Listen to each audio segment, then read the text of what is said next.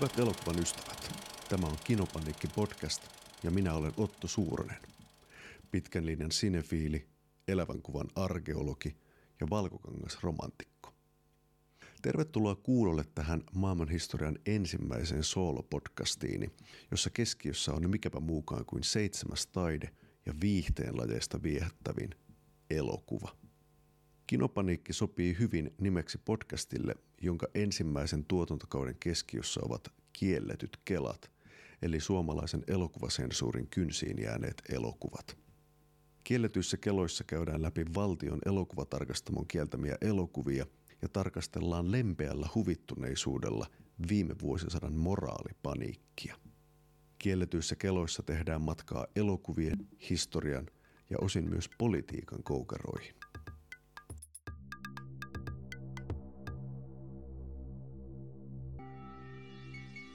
Kielletyt kelat, osa kolme, epäsiveellistä. Sensuuri on elokuvan historian aikana aaltoillut ankaran ja liberaalin välillä eri maissa eri tahtiin, yhteiskunnallisen ilmapiirin ja historiallisten tapahtumien mukana. Suunta on ollut yleensä ankarasta yhä suvaitsevampaan, vaikka yksittäisissä kysymyksissä on ollut myös päinvastaista liikettä. Ei ole aivan varmaa, milloin tehtiin ensimmäinen elokuvaa koskeva sensuuripäätös – Hyvä ehdokas on Tsaarin Venäjä, jossa jo 1896 kiellettiin jotkut tsaaria ja hänen perhettään koskevat kuvaukset. Poliisi takavarikoi Lumiäären elokuvan, jossa ruhtinas tanssi kiintymyksensä kohteen kanssa. Venäjän toimia enemmän herätti kuitenkin huomiota vuoden 1896 sensuurijupakka Yhdysvalloissa. Siellä yritettiin ensimmäisen kerran kieltää elokuva siveellisyyssyistä. Thomas Edisonin alle minuutin mittainen The Kiss on elokuvahistorian varhaisin tunnettu suudelma. Mies ja nainen jutustelevat suut likellä toisiaan. Sitten mies ryhdistäytyy, suoristaa viiksensä ja alkaa maiskuttaa naisen huulia kuin lemmenkipeä sopuli. Arkinen ja koominen tilanne oli ilmestymisaikanaan sensaatio. Se räjäytti pienen ja intiimin valtavaksi kollektiiviseksi kokemukseksi – John C. Ricein ja May Irvinin suudelma oli asemalla saapuvan junan kaltainen varhainen elokuvaspektaakkeli, jota näytettiin elokuvateattereissa kolmestikin putkeen. Elokuvasuudelman historia on keskeinen osa elokuvan historiaa, koska mitäpä muuta selluloidille olisi haluttu alusta asti taltioida kuin ihmisten välistä lempeä.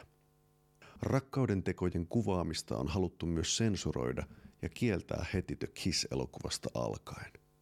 Erityisesti katolinen kirkko vaati elokuvan sensurointia ja kriitikko Herbert Stone kirjoitti, kumpikaan osallistujista ei ole fyysisesti viehättävä ja heidän pitkitettyä viipyilyään toistensa huulilla olisi vaikea kestää edes normaali koossa, mutta hirviömäisiin mittasuhteisiin suurennettuna ja kolme kertaa toistettuna se on kerta kaikkiaan kuvottava.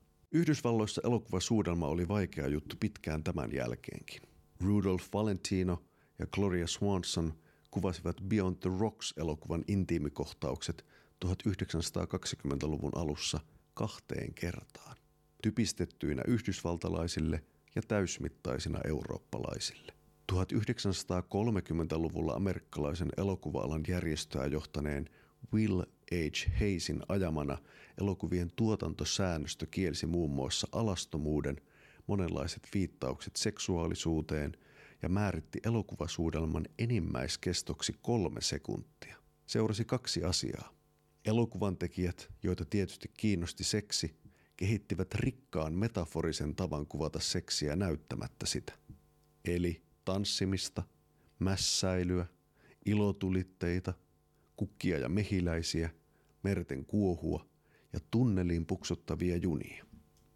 Toukokuun 29. päivänä 1965 annettu laki elokuvien ennakkotarkastuksesta totesi, että jos elokuva, ottaen huomioon miten sen tapahtumat on kuvattu tai millaisessa yhteydessä ne on esitetty, on epäsiveellinen, älköön elokuvaa hyväksyttäkö esitettäväksi.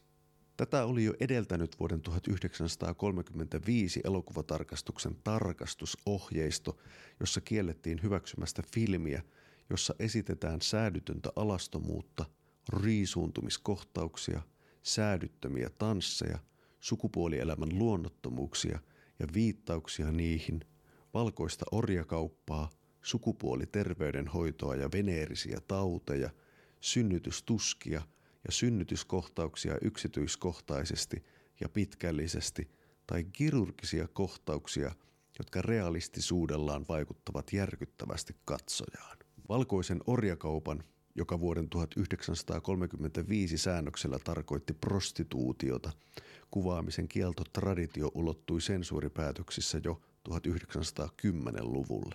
Keskeistä epäsiveellisyyslähtöiselle ajattelulle oli nuoren henkilön asteittainen turmeltuminen, jonka esittämistä elokuvassa ei katsottu sopivaksi, mikäli se ei tapahtunut korostetun selkeästi varoittavassa mielessä.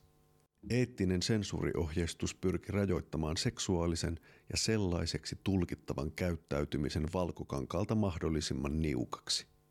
Erityisenä uhkana pidettiin sitä, että katsoja ei saanut kiihottua näkemästään.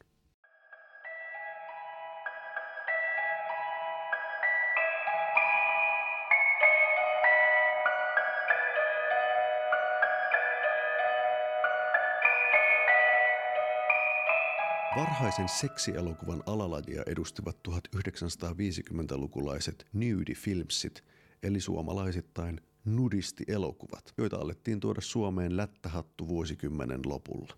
Ensimmäiset nudistielokuvat esitettiin kaupallisesti menestyksekkäästi Helsingissä elokuvateatteri Edisonissa Yrjön kadulla. Monet alastonta pintaa esitelleet elokuvat jäivät kuitenkin vielä 1950- ja 60-lukujen taitteessa sen suurin kynsiin. Kokonaan kielletyksi noteerattiin esimerkiksi Russ Meyerin Wild Gals of the Naked West vuodelta 1962. Tarkastamon haaviin jäi myös toinen Russ Meyerin elokuva, piilokameratekniikkaa käyttävä dokumenttielokuva Eurooppaa ristin rastiin, Europe in the Raw – Suurkaupungin elämää kuvaavan elokuvan Mayermaisen hyvin varustellut naiset täyttivät suomalaisen elokuvasensuurin epäsiveellisyyden mitat. 1960-luku oli seksuaalisen vapautumisen, vapaan rakkauden ja e-pillerin aikakautta. Mutta hyvin vähän tuosta kaiken sallivasta kiihkosta pääsi Yhdysvalloissa sen enempää kuin Suomessakaan valkokankaille asti. Yhdysvalloissa sensuuri hylki seksiä vielä hippivuosikymmenen lopullakin – jolloin ikärajaluokitukset otettiin käyttöön. 1960-luvulla tietynlaisia B-elokuvia alettiin kutsua eksploitaatiotyylin edustajiksi. Eksploitaatiolla tarkoitettiin elokuvan lajityyppiä, jossa yritettiin saada katsojia shokkiarvoihin vetoamalla. Käytännössä se tarkoitti seksin, väkivallan, kauhun, alastomuuden tai muun sensaatiohakuisen aihepiirin korostamista sisällössä – ja markkinoinnissa rahan ansaitsemistarkoituksessa. Seksploitaatiosta kehittyi eksploitaatioelokuvan tyylilaji, jossa itse tarkoituksellisen seksin ja alastomuuden hyödyntäminen korostui. Seksploitaation piiriin laskettiin kuuluvaksi hauskat erottispitoiset, tuhmat komediat, nudismia käsittelevät elokuvat ja pehmoporno. Tyypillistä seksploitaatioelokuvalle oli joko seksin ja väkivallan – tai seksin ja komiikan kombinaatio. Amerikkalainen indie-elokuvan tekijä Russ Meyer kehitti korostuneesti elokuviaan juuri alastomuuden, seksin, komiikan ja väkivallan yhdistelmään. Meyerin Mayerista enemmän jakson lopulla. Mayerin lisäksi Nude on the Moon vuodelta 1960 lennätti astronautteja kuuhun, jossa asusti Amazonikuningattaren johtama nudistileiri. Seksploitaation kultakaudella 1960- ja 70-luvuilla suosittuja aiheita olivat tapahtumien sijoittaminen nunnaluostariin tai naisvankilaan, joka usein nähdään peräti omana lajityyppinään. Elokuvat tehtiin kengännauha budjetilla studioista riippumattomina indie-tuotantoina. On laskeskeltu, että vuonna 1969 Yhdysvalloissa ainakin 25 teatterissa pyöritettiin tuolloin vielä kiellettyjä hardcore-pornoelokuvia. Yksi hardcore edelläkävijöistä oli ruotsalaiselokuva Olen utelias, keltainen ja Er Nyfiken Gull vuodelta 1967, joka sai ensi-iltansa Yhdysvalloissa vuonna 1969. Sosiaalipoliittinen ja kantaa ottava elokuva nousi amerikkalaisyleisön keskuudessa huikeaan suosioon ja yleisen keskustelun kohteeksi. Markkinamiehet huomasivat, että myös naiset kiinnostuivat ruotsalaiselokuvan tarjoamasta seksuaalipoliittisesta sanomasta. Elokuvan poliittinen sisältö oli kuitenkin sen verran raju, että esitysoikeus Yhdysvalloissa herui vasta oikeuskäsittelyn jälkeen. Suomessa Olen utelias, keltainen kiellettiin alun perin epäsiveellisenä, mutta kahden vuoden pannan jälkeen se tuli elokuvateatterin levitykseen Filmipaja Oyn toimesta elokuussa 1970. Samana vuonna Suomen ensi-iltansa sai seksin opetuselokuva Rakkauden kieli, Kärlekens språk, yksi ruotsalaisen elokuvahistorian tuottoisimmista elokuvista. Huolimatta pop-tähti Cliff Richardin johtamasta yli 30 000 hengen mielenosoituksesta elokuvaa vastaan Lontoossa. Rakkauden kieli oli seksuaalivalistus elokuva, mutta joka täytti sumeilematta silkan pornon tunnusmerkit. Valistuksen tarkoitusperiä kyseenalaistettiin, mutta yleisöä elokuva kiinnosti. Ehkä juuri siksi. Suomessa elokuvan ennakkotarkasti asianmukaisesti valtion elokuvatarkastamo ja kielsi sen aluksi hyvien tapojen vastaisena. Myöhemmin tarkastamo hyväksyi sen esitettäväksi alle 16-vuotiaalta kiellettynä. Elokuvaa ei vaadittu lyhennettäväksi eikä sille lyöty rangaistusveroakaan, jolla huonoa makua edustaneita elokuvia ja niiden levittäjiä usein muistettiin.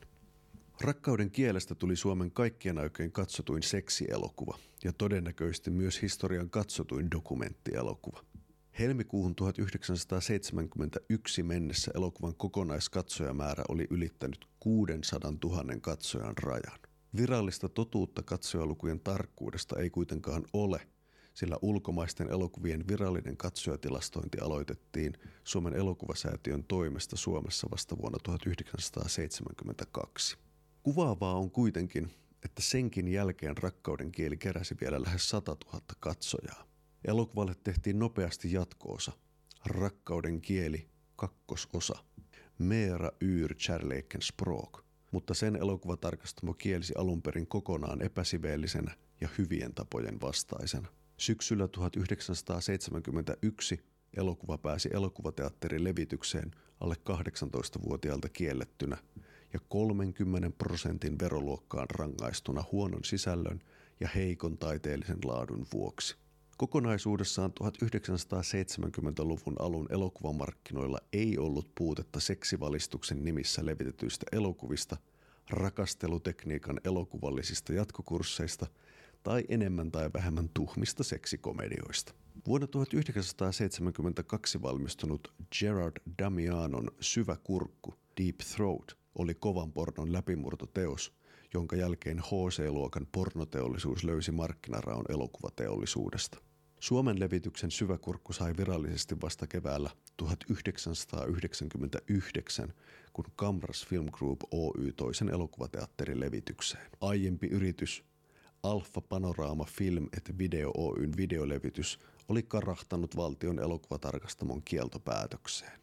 Viattomamman pehmopornon parissa kassakoneet pisti kilisemään ranskalainen Emmanuelle, joka menestyi yhtä suuresti Euroopassa kuin Yhdysvalloissakin. Suomessa se sai ensi-iltansa ilmestymisvuonna 1974 vain kevyesti leikattuna, mutta 30 prosentin rangaistusverolla. Emmanuelen hyväksyminen muutti kuitenkin seksuaalisuuden esittämisen standardeja Suomessa. Tätä ei voinut hyväksyä kristillisten kansanedustaja Olavi Ronkainen, joka ryhtyi seksin vastaisessa kampanjassaan ajamaan syytettä elokuvatarkastamon sensoreille virkavelvollisuuksien vastaisesta toiminnasta. Kansanedustaja oli vierailut elokuvateatteri Rean näytöksessä ja totesi Emmanuelen sukupuoli kuria ja säädyllisyyttä loukkaavaksi. Ronkainen vaati sensuurin johtoa viralta pantavaksi. Oikeusasiamies totesi kuitenkin, etteivät elokuvatarkastamon johto ja jäsenet olleet menetelleet lain tai virkavelvollisuuksiensa vastaisesti. Ronkainen saarnasi seksin haitallisuudesta laajalla kulttuurin kentällä, sillä vuonna 1972 hän oli nostanut kanteen myös Ou Kalkutta musikaalin tuottajaa Adams Filmi Oytä vastaan. Raastuvan oikeus käsitteli tapausta vasta vuonna 1975, jolloin Ronkainen oli jo entinen kansanedustaja ja katsoi parhaimmaksi luopua jutun ajamisesta. Suomen televisiossa Emmanuela nähtiin ensimmäisen kerran kesällä 1987, jolloin se saavutti suuren suosion myös Neuvostovirossa, jonka pohjoisosien Suomen television lähetykset näkyivät, vaikka sen katsominen oli kiellettyä. Tarinan mukaan yhdeksän kuukautta myöhemmin maahan syntyi huomattava synnyttäjien piikki.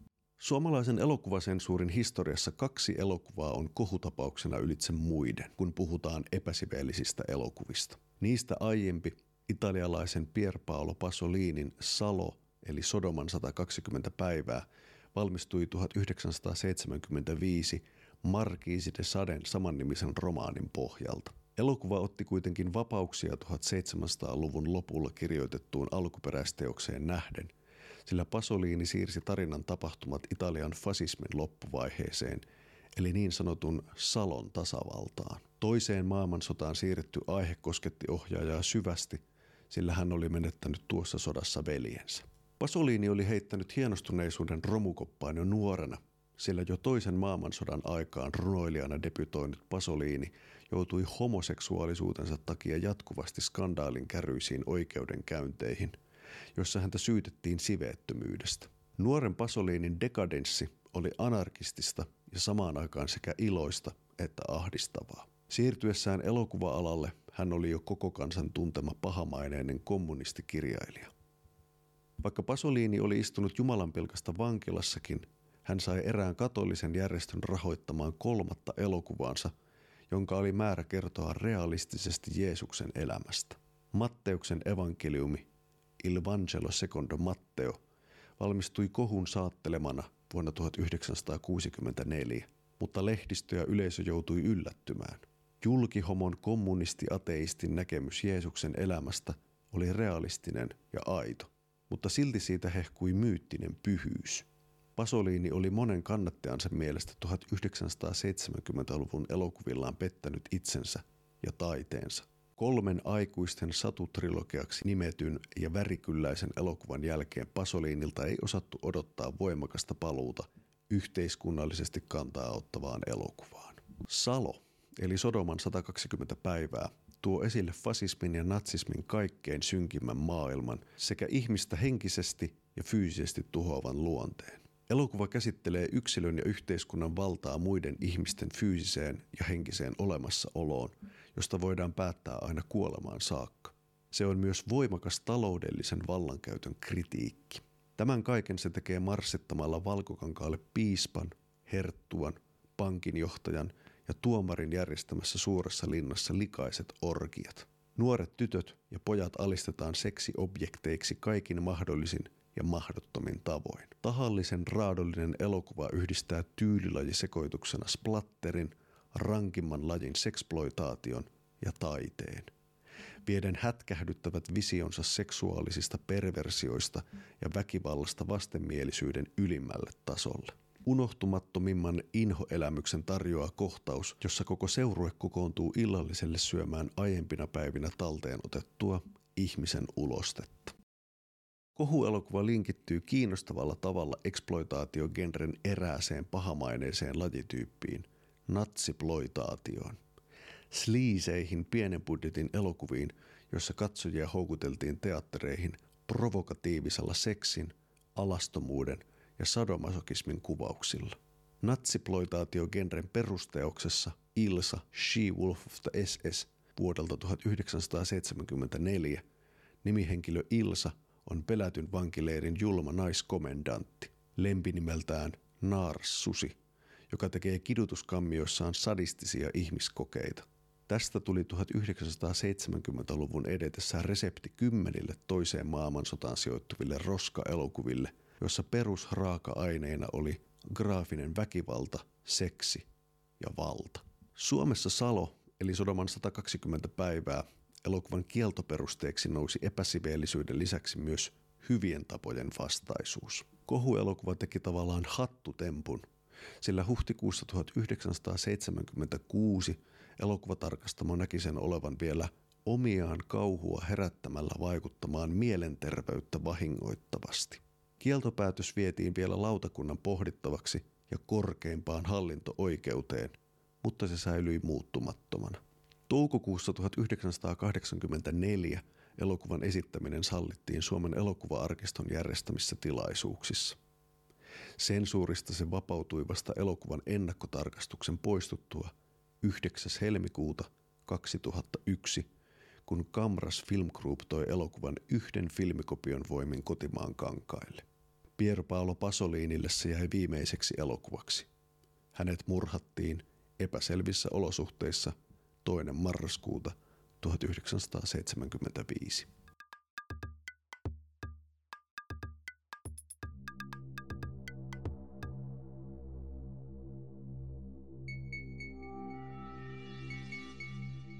Japanilainen Nakisa Oshima oli 1960-luvulla vihainen nuori elokuvaohjaaja, joka analysoi terävästi valtaa, historiaa ja perherakenteita. Hyvän alun jälkeen japanilaiset elokuvatuottajat alkoivat karsastaa kiivasta tekijää, jolloin uskalias ranskalainen Anatol Dauman koitui Oshiman uran pelastukseksi. Kun Dauman pyysi Oshimaa vuonna 1972 tekemään pornoelokuvan, hän tuskin osasi odottaa lopputuloksen mukaista erotiikan ja rakkauden perään antamatonta analyysiä. Lopputulos vuonna 1976 valmistunut Aistien valtakunta on maailmanlaajuisessa elokuvasensuurihistoriassa epäsiveellisten elokuvien kulmakiviä, niin myös Suomessa, jossa elokuva kiellettiin kokonaan lokakuussa 1976. Oshiman elokuvan aiheeksi valikoitui japanilaisten hyvin tuntema intohimo-rikos. Vuonna 1936 Tokion kaduilta oli löytynyt nuori nainen, joka vaelteli onnellisena puristaen rintaansa vasten myttyä, johon oli kääritty hänen rakastettuunsa ruumiista muutama päivä aikaisemmin irtileikattu penis. Elokuva taustoittaa tämän tosipohjaisen kertomuksen huolellisesti. Se kertoo hyvämaineisen ilotalon isännästä Tatsua Fujin esittämästä Kichi Zosta ja talossa piikana olevasta nuoresta prostituoidusta Eiko Matsudan esittämästä sadasta, joka tienaa rahaa maksaakseen sutenöörinsä velat. Oshima kuljettaa pääosaparin nopeasti talon meluisasta arista umpioon, jossa nainen ei saa koskaan liikaa ja mies elää vain tyydyttääkseen tätä. Maailman unohtaen he etsivät tapoja pitkittää täydellistä hetkeä. Aistien valtakunta on taiteellinen rakkauselokuva, jossa suhteen kaari tutustumisesta toisensa löytämiseen ja sulautumiseen yhdeksi näytellään sukupuoliakteina yhdyntöjen melodraamana. Pornografinen elokuva merkitsi minulle elokuvaa sukupuolielimistä ja yhdynnästä, on Oshima kirjoittanut. 1930-luvun Japaniin sijoittuva elokuva on liki pelkästään seksiä, mutta samalla se kuvaa intohimoa ja pakkomielettä historiallisen voimakkaasti. Sitä on luonnehdittu hullun rakkauden kuvaukseksi, mutta Oshiman moraali ei mukaudu länsimaisen ajattelun mukaiseksi. Kichitso ja Sada eivät ole hulluja. Eivät he tapa toisiaan, koska heitä uhkaa ulkopuolisen maailman sanelema ero.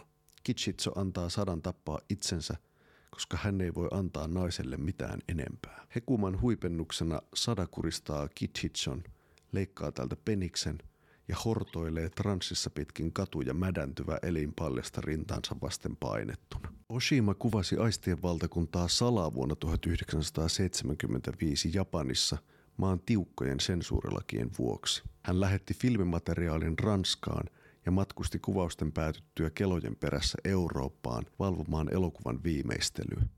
Maailman ensi-illan jälkeisinä kuukausina aistien valtakunta julistettiin kansainvälisillä elokuvafestivaaleilla mestariteokseksi, kipeän kauniiksi ja puhdistavaksi, mutta myös melkein pelottavaksi siksi, ettei se mielistele katsojaa, kuten Helsingin Sanomien legendaarinen elokuvakriitikko Helena Ylänen on todennut. Pitipä aistien valtakuntaa epäsiveellisenä taidepornona tai seitsemännen taiteen kaltoin kohdeltuna klassikkona, yksi asia on kuitenkin varmaa. Elokuvan näkemistä on mahdotonta unohtaa.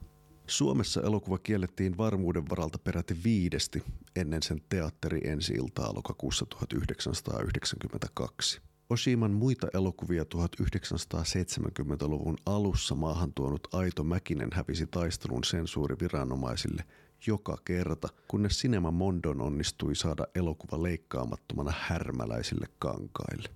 Aiemmin elokuvan esittäminen oli ollut sallittua vain Suomen elokuva-arkiston järjestämissä tilaisuuksissa vuosina 1979 ja 1984.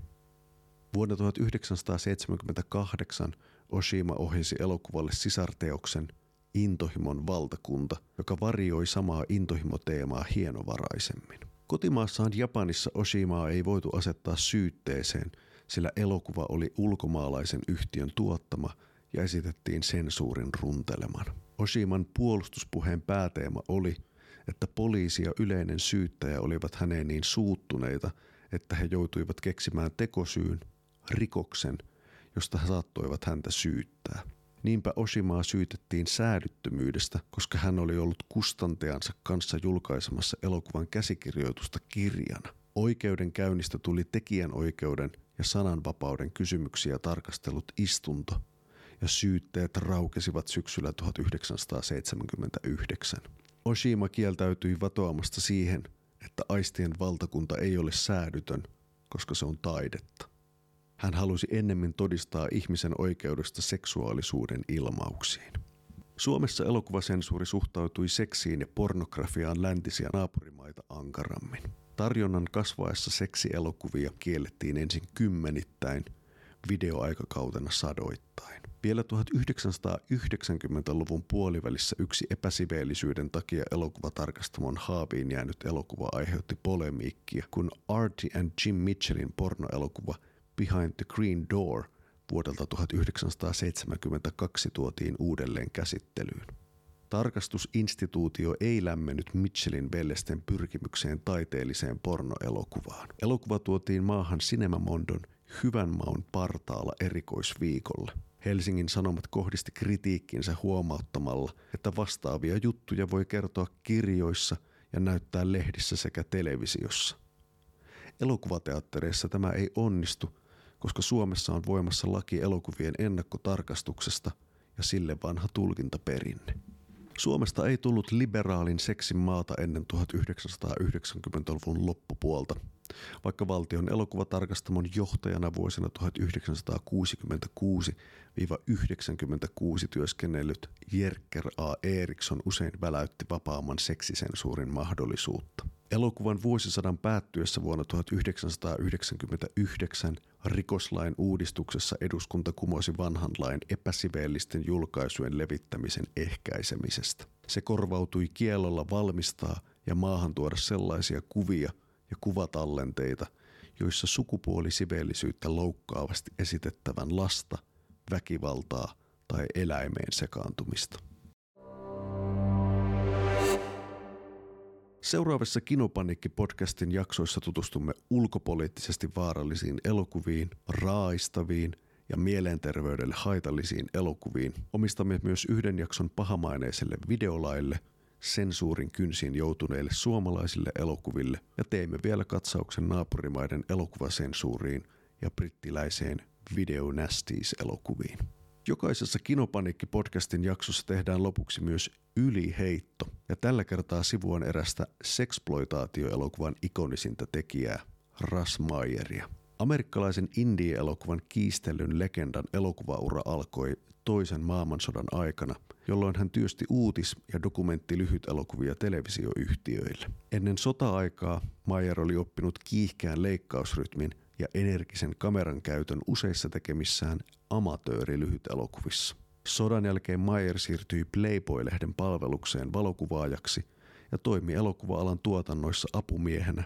1950-luvun lopulla ideoitu kengännauhabudjetilla syntynyt seksihupailu The Immoral Mr. Tease oli läpimurtotyö, jonka tuotannosta hän sai sen verran rahaa, että pystyi jatkamaan uraansa. The Immoral Mr. Cheese esitteli jo Mayerin tyypillisen tarinakaaren. Isorintaiset naiset ja osin rivo ja hurtti huumori loivat seksploitaatioelokuvalle tyypilliset lähtökohdat.